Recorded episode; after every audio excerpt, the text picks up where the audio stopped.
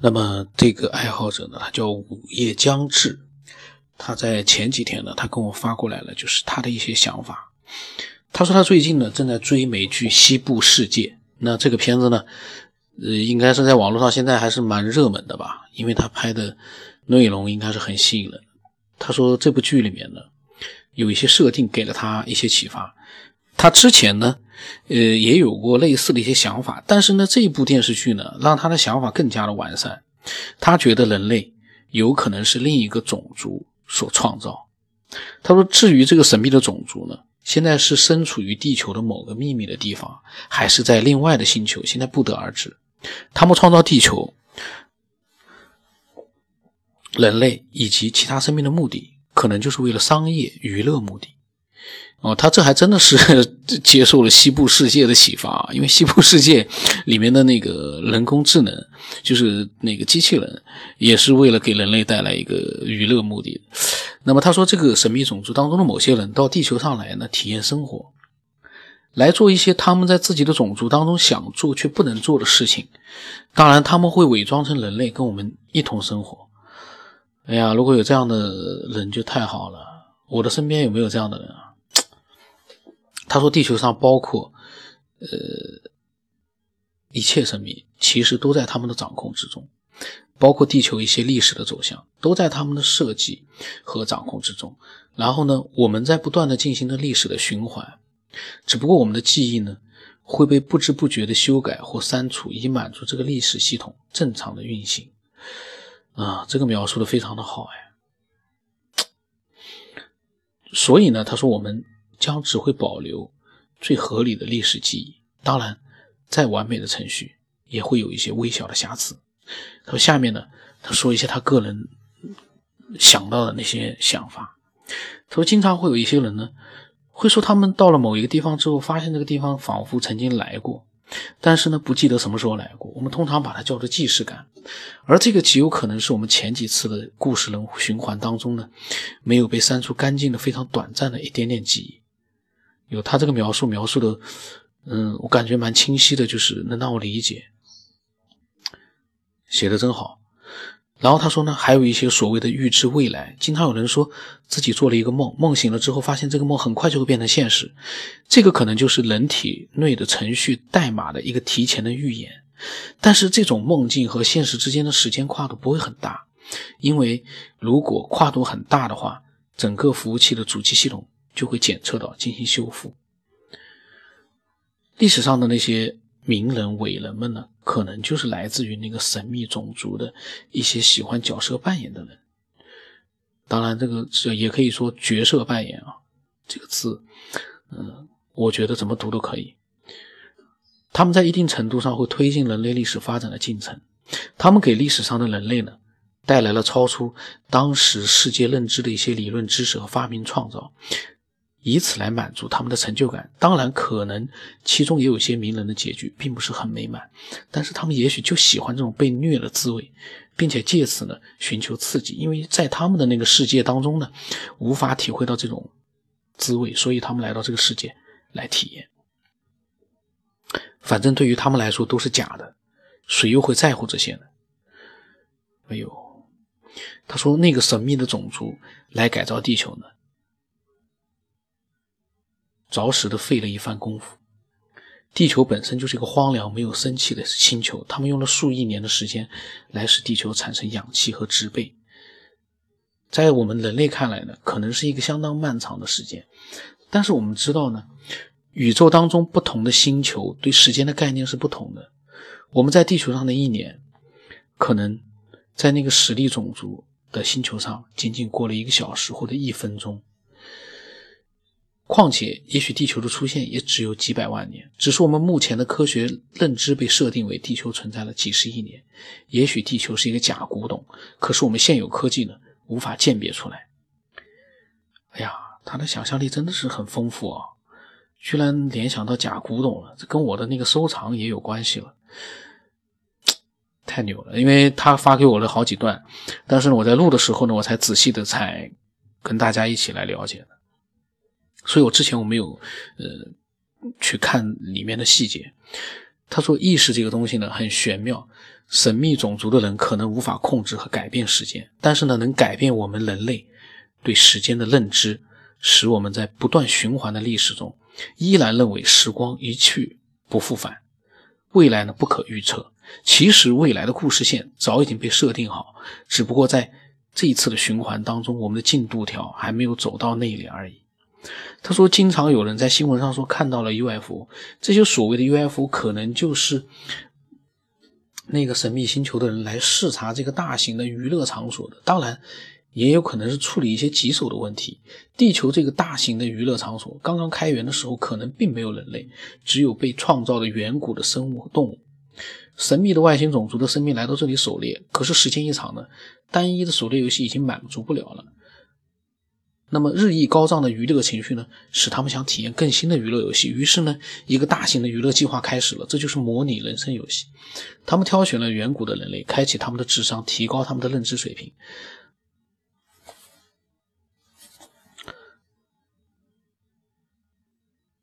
而这些神秘种族的人也在其中呢。扮演的先知或者神明，这些这种游戏非常的受神秘种族人们的欢迎。于是呢，人类这支大军就不断的发展壮大，以此来满足越来越多的神秘种族生命体的需求。当神秘种族呢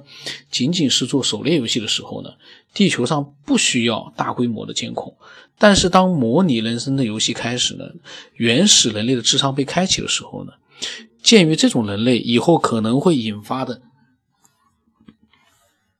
某种危险性的，他们就需要对地球进行更多方面的监控。这个时候呢，月球起到了关键性的作用。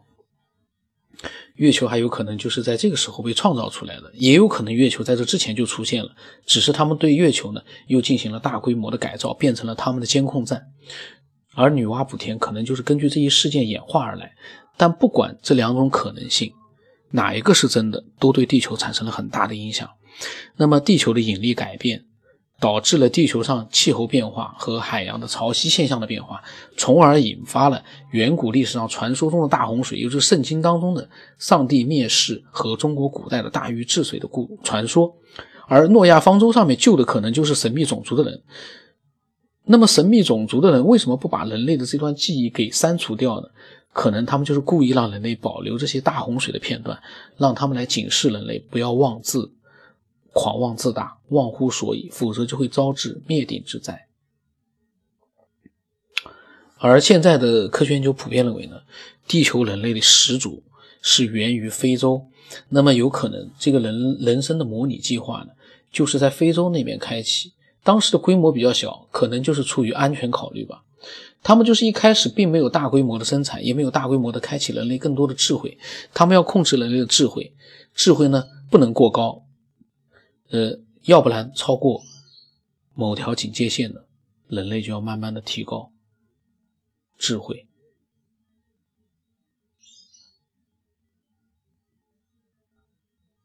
哦，他说神秘种族人呢是在慢慢的提高人类的智慧，用来防止这些人类智商过高开始觉醒之后呢对他们的反噬。然后呢，随着神秘种族的科技进一步的提高，他们也对人类呢开启了更多的权限。他们要保证他们的科技能够控制人类，所以说人类的整个文明的科技发展，可能就是间接反映了神秘种族的科学发展的历程。哎呀，这个《午夜将至》写的可真是，我真真的觉得写的想象力真的很丰富啊。他可能会不会是一个呃科幻小说的作者都有可能。他说：“也许人类呢，总以为自己很牛，但是我们也许一直在被操控着。这个神秘种族呢，可以让我们人类的科技在几千年甚至于几万年都发展缓慢，也可以让我们人类的文明在一两百年之间呢发展迅猛。”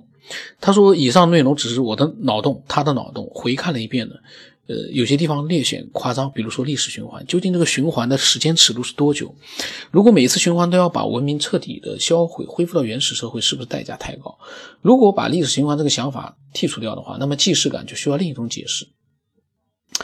比如说这是人体内的程序代码的认知错乱，与之前见过的见过的相似场景呢产生了认知共鸣，误以为发生过相同的场景，但只是相似而已。也许很多想法和观点。并不是那么的严谨，未知的事物呢，充满了无限的可能性。也许当未来某一天，人类自以为发现了生命的终极真相的时候呢，其实这个真相只是这个神秘种族给给人类展示出的一个障眼法而已。这是他发给我的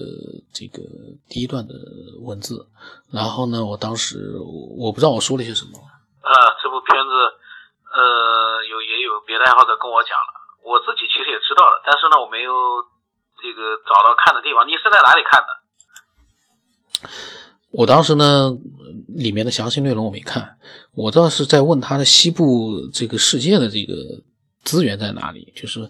嗯，那么，呃，午夜将至呢，他写的可以说是我觉得，嗯，把很多他觉得需要去呃天马行空的一些东西呢，把它解释的非常的合理。这样的一个合理性呢，就好像是产生了一个他自己的一个脑洞世界，我觉得真的是很有意思。所以呢，我我在想啊，如果说呃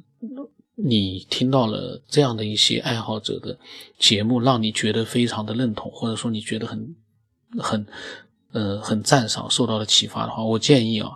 嗯，其实可以，如果说有这样的一个功能的话，你可以做一个打赏。因为有的 A P P 是没有打赏的，有的呢是有打赏的。我之前为什么呃从来不讲这个打赏呢？因为我觉得你一讲打赏，好像我录音又多了一个什么样的一个东西出来了。那其实有的人上次有一个呃伪科学跟我说，你就是在呃骗人，你就是在节目里面胡说八道，你就是为了要骗点钱。我在想我骗什么钱？我当时 被他一讲，我在想。呃，这个能骗到什么钱？但是呢，我刚才看到了午夜将至写的这些内容，我在想，其实有很多的爱好者啊，他们用心的去做了很多的思索。我们可以说他是天马行空，也可以说他是开了一个脑洞，也可以说他是在做一个创造。他创造出了一个我们呃正在去探索的一个世界。那这个其实都是他，嗯，他的一个这个心血，最起码开脑洞了。这个开脑洞也是要这么多的文字把它描述出来，这都是要费很大的功夫的。我所以说我在想，碰到你喜欢的一些爱好者，或者说你哪一期节目你很喜欢的话，我建议，呃，有这个功能你都可以做一个打赏。那为什么我要这么讲？因为，呃，其实我一直在想，有很多的爱好者，他们都是。长篇大论的发表了他们自己的这种真实的原创的一些想法，当然有很多是，呃，是，呃，接受了很多信息的借鉴了很多信息，但是呢，是他自己的想法做了一个最终的表达，那都是花费了一些心血和功夫的。那如果说真的，呃，能够有一些打赏的话，我都觉得。像这样的一些爱好者，我都觉得应该给他们一些奖励。我是这么想的。如果说这样的就变成一个良性的循环，是最好了。就是，呃，这是一个，嗯，我自己随机录出来的一个节目。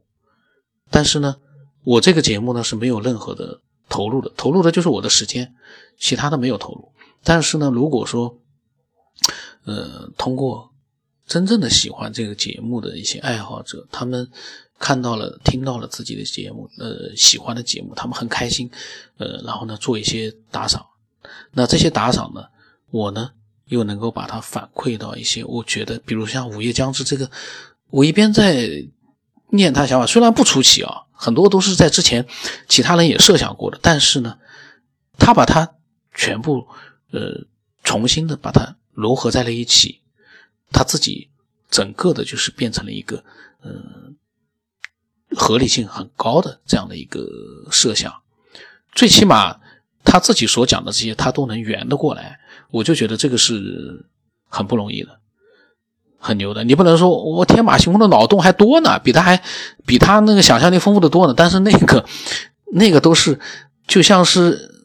一段片段而已，他这个呢是整个的把它做了一个。整体的一个思考，而且他把很多的东西解释的，我觉得最起码从他的文字里面，你觉得哎，有可能呢，还蛮合理的。你会产生这样的一个共鸣的话，我就觉得他蛮厉害的。呃，当然，一像他这样的爱好者也很多，所以呢，我刚才提到了，就是如果你喜欢的话，呃，可以利利用这个功能呢做一些打赏，呃，我希望呢就是有喜欢的节目呢就可以这样子做，因为现在有的节目很多电台的节目他们都在做收费的节目，我个人认为啊。这个和电影不一样，电影是因为大投入，我们到电影院去看，那就需要大的投资啊。呃，那你买个电影票也就十几块钱、二十几块钱，那个都是呃做一个就是一个娱乐的，那个是有大投资的。但是娱乐性的节目，你再去有一个怎么样的一个节目，呃，在收了广告费之后，你再去收这个这个费用，你去主动的去收费用，那那个我就觉得。不合理，虽然我觉得也挺好，我我没有去，呃，说不定我以后也会弄一个，呃，这个收费的节目，但是呢，我就觉得那个好像，我个人我都不太接受。我听个录音，我娱乐一下，我还要还要交钱才能听到那个娱乐节目，那个语音节目里面有什么内容能够说外面找不到的？我倒觉得。嗯，只有科学边缘的节目，那些爱好者他们发过来的内容是外面可能很多是找不到的，因为他们有很多的信息呢是直接的就发给了我，这个倒是有一定价值的。但是你说有些那个录音节目都是书直接拿出来读的，呃，直接外面都看得到的书拿过来做了一个语音的表达，那个就开始收钱，而且还能收很多钱，我就觉得当然也很好，因为反正大家愿意付也挺好的。那。像这样的一些爱好者，他们自己的一个天马行空，是不是也值得呃一些喜欢的给他们一些赞赏呢？我觉得，嗯，喜欢的话绝对可以赞赏。那今天就到这里，我的微信号码是 B 二 Y 十八，我的名字呢是九天以后。如果说你有你的想法的话呢？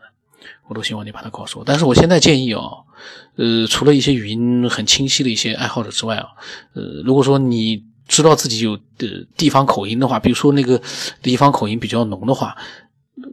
就最好要打文字了，因为可能 人家都听不懂。我发现